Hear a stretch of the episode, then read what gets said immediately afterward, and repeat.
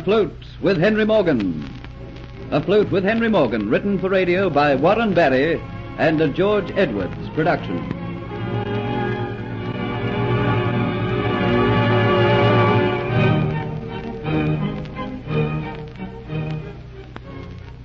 Dolores discovers in time that Sir Thomas and Captain Morgan know her for an impostor, and she escapes from them, going with Dietz when he takes Kitty into hiding. Morgan thinks that perhaps Dolores might have gone to Geoffrey Hunter for help. So, together with Sir Thomas and Colonel Atterbury, he returns to the Flying Gull. There he discovers that Hunter is missing, together with the Aztec necklet, and not knowing the truth, believes Hunter has taken the necklet. When he learns that Kitty was seen wearing it in the Dolphin Tavern, he is convinced he is right. Meanwhile, Dietz has taken Kitty to a deserted stone hut overlooking the swamps and has left her in the care of Dolores. Looking from the small window, the two girls see Geoffrey Hunter being led in chains through the swamps. You have to let me go. You can't keep me here. I have to help him. I have to do something to save him. Oh, no. That is something I will not do. I do not care whether Diaz keeps you for himself or not, but I am concerned about my own safety. Do you think I'm going to let you return to Port Royal to tell the world of my hiding place? Look, the figures down there have almost disappeared. In a moment they will be swallowed up by the green of the jungle. Although Geoffrey Hunter will not be so very far away from you, you will never see him again. Within a week he will be dead. And within a week you will be on your way with us. No, no, I must do something to help him. I must. Geoffrey! Geoffrey, help! You little fool, keep quiet. There is no one who can come to your aid. Are you going to let Geoffrey Hunter go to his death? Why not? I have no further use for him. I got from him all the information I required. I don't care now what happens to him. How can you be so vile? You made love to him. You made him fall in love with you. He believed in you, and, and now you treat him like this. I do not blame myself for his present predicament. It was not I who informed the authorities. No. No, then I must be as vile as you are. But I've repented. Repentance will bring him no comfort. Oh, if only I could understand what all this means. I will tell you. It will help to fill in the boring time I have to spend here. It will pass a few of these dull moments, and I will tell you because I will enjoy telling you just how much you have helped the arts and me in our plans. ah, what a fool you have been. How gullible. But then, of course, your jealousy would make you like that, would it not? I don't think I want to hear any more. But you are going to. You are going to hear the full story. What made you think that a woman like you could hold the love of Geoffrey Hunter? You, a common, low woman. He only turned to you because he knew the type of woman you are, whereas I am a woman of his own class. It was so easy for me to take him away from you. So very easy. You must be the vilest person living. Oh, no. Unscrupulous. You must be to get what you want. Unfortunately, it was discovered that I am not Antoinette de Lacy. No doubt they fully believe me to be a Spanish spy, which is quite true. That is why I have come into hiding with you, to await the arrival of a ship to take us back. You will be found. You must be found. The truth must be told.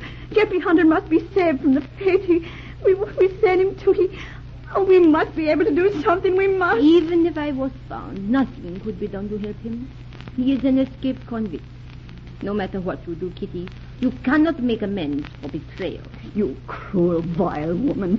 You're torturing me with your words. I must find some amusement. I'll escape. I'll get to Captain Morgan. I'll tell him the truth, and he'll rush to save Geoffrey. How? The bonds which bind your hands will not be loosened. I will make sure of that. You will stay here with me until it is time for us to leave the island. And then your fate will be entirely in the hands of the ice. The jungle closes in with its green stillness, broken only with the cry of distant birds. Vines chokingly twist and curl up and high around old, gnarled, moss-covered tree trunks. Sharp brown eyes of small furred monkeys peer inquisitively from behind the sheltering leaves. They chatter momentarily, stilled by their own curiosity. Giant flowers trail down from their vines like great splashes of paint flung from an artist's brush, which has been dipped upon a gaily colored palette. But upon the ground, where the twisted roots dig deep into the earth, is a carpet of rotting vegetation. Leaves turn brown with age and decay. The fallen flowers have lost their hue. Mud from seeping water mixes and churns it into a dark black mess, from which comes the acrid stench of rot and decay. Occasionally the fallen leaves are disturbed as a scaled reptile with flashing forked tongue belly slides through the slime. Its cold, wicked eyes, age old with evil, unblinkingly search for the meal which must be full of life. The merciless sun sucks up into the heavens the moisture from the mud in a thin, steamy vapor, while just above the ground hang suspended by their overworked and tiny wings millions of death's messengers, carrying in their barbs the dreaded fever. The track through the jungle to the swamps is well worn by hundreds of feet that never made the return journey. Yet footsteps fall silently upon the putrid ground, as though the jungle resented man's intrusion. The small party of men who pass through this part is silent. All of them, except one, have made this trip many times before. They have no dark and brooding thoughts. They will have left this this portal to death long before the sun sinks into rest. This night they will once again enjoy the comfort of their women, the warmth of their drink. There's no novelty for them to be introducing a person to death. And the sweaty, sticky humidity makes talk too much of an effort. And the one who they know will not return, the one whose body they believe will in a week's time will be rotting in the swamp, his thoughts are not to be shared. They are his own, deep and dark within his mind. Have no care as to what he thinks or feels, for in their minds he is already dead. But to himself, Jeffrey Hunter is far from dead. Providence has made it that hope dies slowly in a man's heart.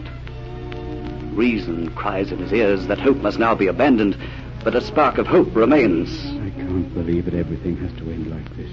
To die forgotten, unknown in the swamp. I have not lived this long to die like this. All through the remaining hours of darkness, Jeffrey Hunter had sat in the blackness of his cell. And when the first streak of dawn's grayness had etched itself in the sky, the guard, lantern in hand, had turned the great and cumbersome lock, slid open the bolts, and slammed back the door. My friends have come. You're going to release me? Like the surge of a great tide, confidence was within him. But the guard had opened wide his jaws and laughed. The Sound had no humor, just cruel amusement. The tide of confidence went from Jeffrey Hunter. His chains were unlocked from the wall.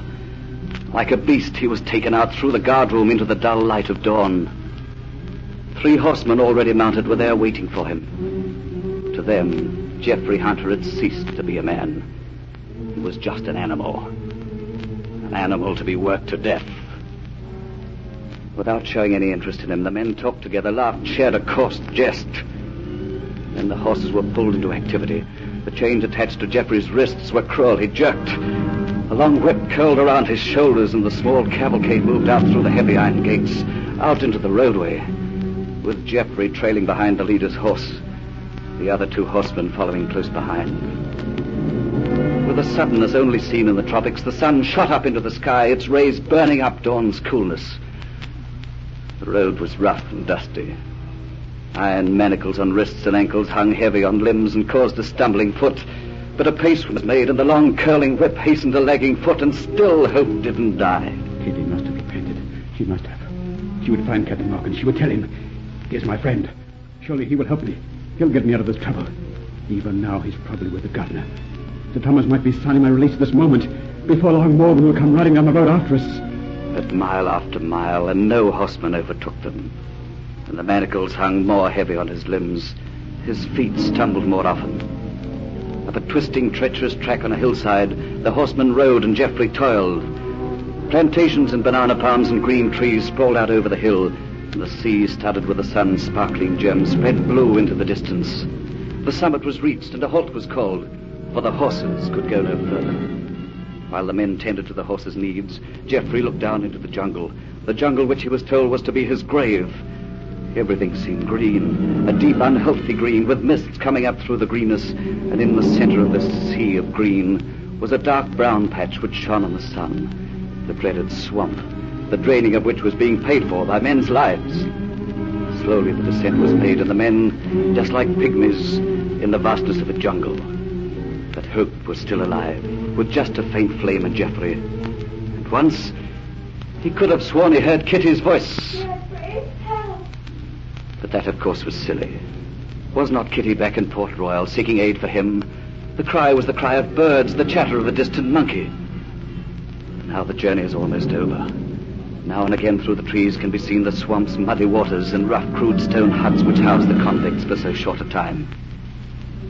Meanwhile, in Port Royal, time creeps on, and Sir Thomas and Colonel Atterbury wait for Henry Morgan to leave the Dolphin Tavern and join them. Ah, here comes Morgan now. And look at his face, black as a thundercloud.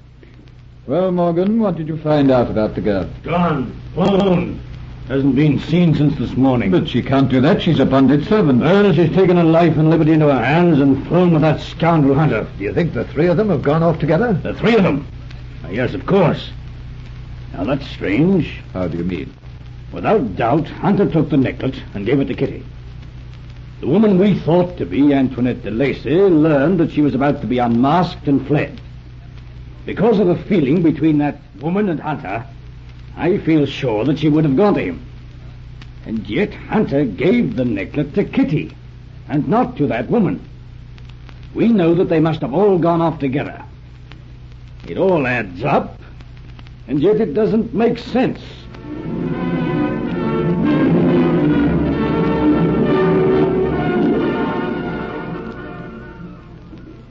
Little does Morgan know that he has within his grasp the truth of what really happened. Will he realize it?